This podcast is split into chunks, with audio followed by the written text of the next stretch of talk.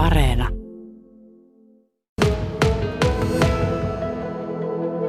Niin, Tuomo Erola, ilmaantuvuus on, on korkeammalla kuin koskaan aikaisemmin Kainuussa tällä hetkellä. Kuinka paljon se huolestuttaa pandemiapäällikköä?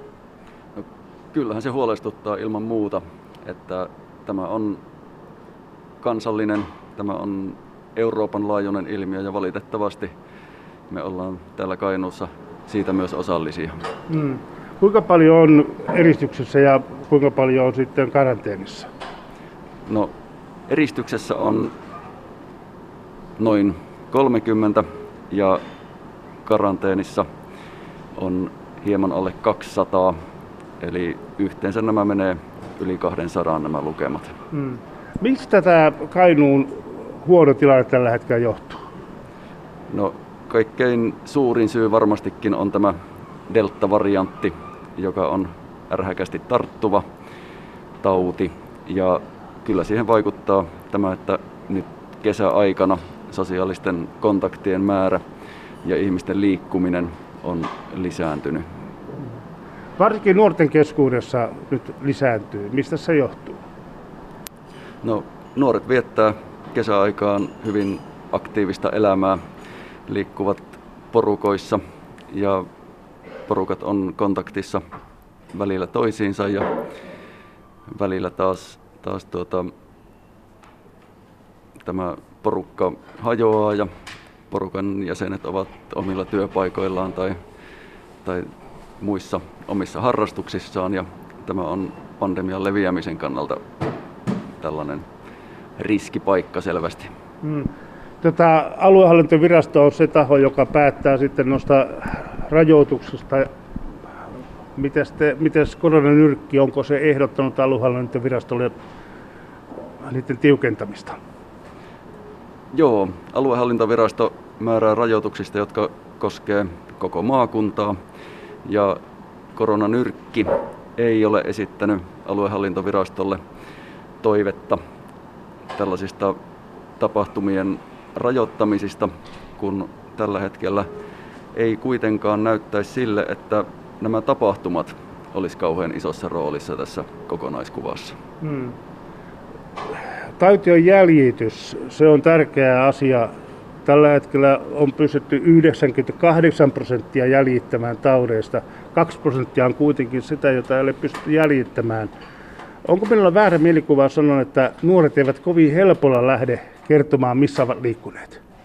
No, joidenkin osalta tämmöistä on, on ollut havaittavissa. Että epäily on, on ollut siitä, että jos vanhemmille ei ole kerrottu, että, että ollaan, ollaan tuota, kaveriporukassa liikkeellä, niin sitä ei haluta kertoa sitten myöskään tartunnan jäljityksellä. Mm.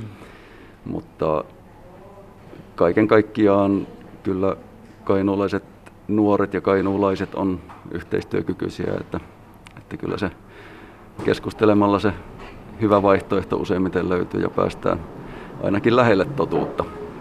Tuomo Eerola, mitenkäs sitten sellainen asia, että tässä on runsas kaksi viikkoa, kun koulut alkavat. Osa ehkä aloittaa vähän aiemminkin jo, mutta tuota, noin pari viikkoa, vähän runsas kaksi viikkoa.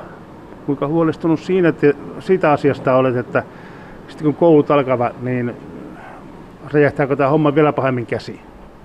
No, mä olen kohtuullisen luottavainen siihen, että kouluissakin on jo opittu ja totuttu taistelemaan tätä pandemiaa vastaan, käyttämään maskeja, pitämään turvavälejä, järjestelemään opetus sillä tavalla, että merkittävää riskiä siitä ei synny. Että kuitenkin merkittävimmät riskit tuntuu tällä hetkellä painottuvan vapaa-ajalle. Hmm. Rokotukset ovat tuota, aikuisväestön, siis vanhempien ihmisten kohdalla aika hyvin jo toteutuneet. Nuoret on tällä hetkellä sitten vielä aika iso määrä rokottamatta. Miten nämä rokotukset etenevät?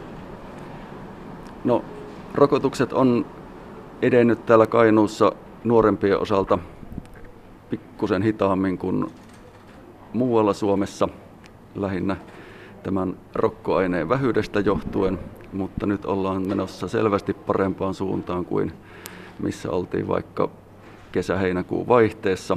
Ja tälläkin hetkellä on varaamattomia ykkösrokoteaikoja, useita satoja kappaleita ja toivoisin, että nuoriso ja nuoret aikuiset niitä aktiivisesti ottaisi.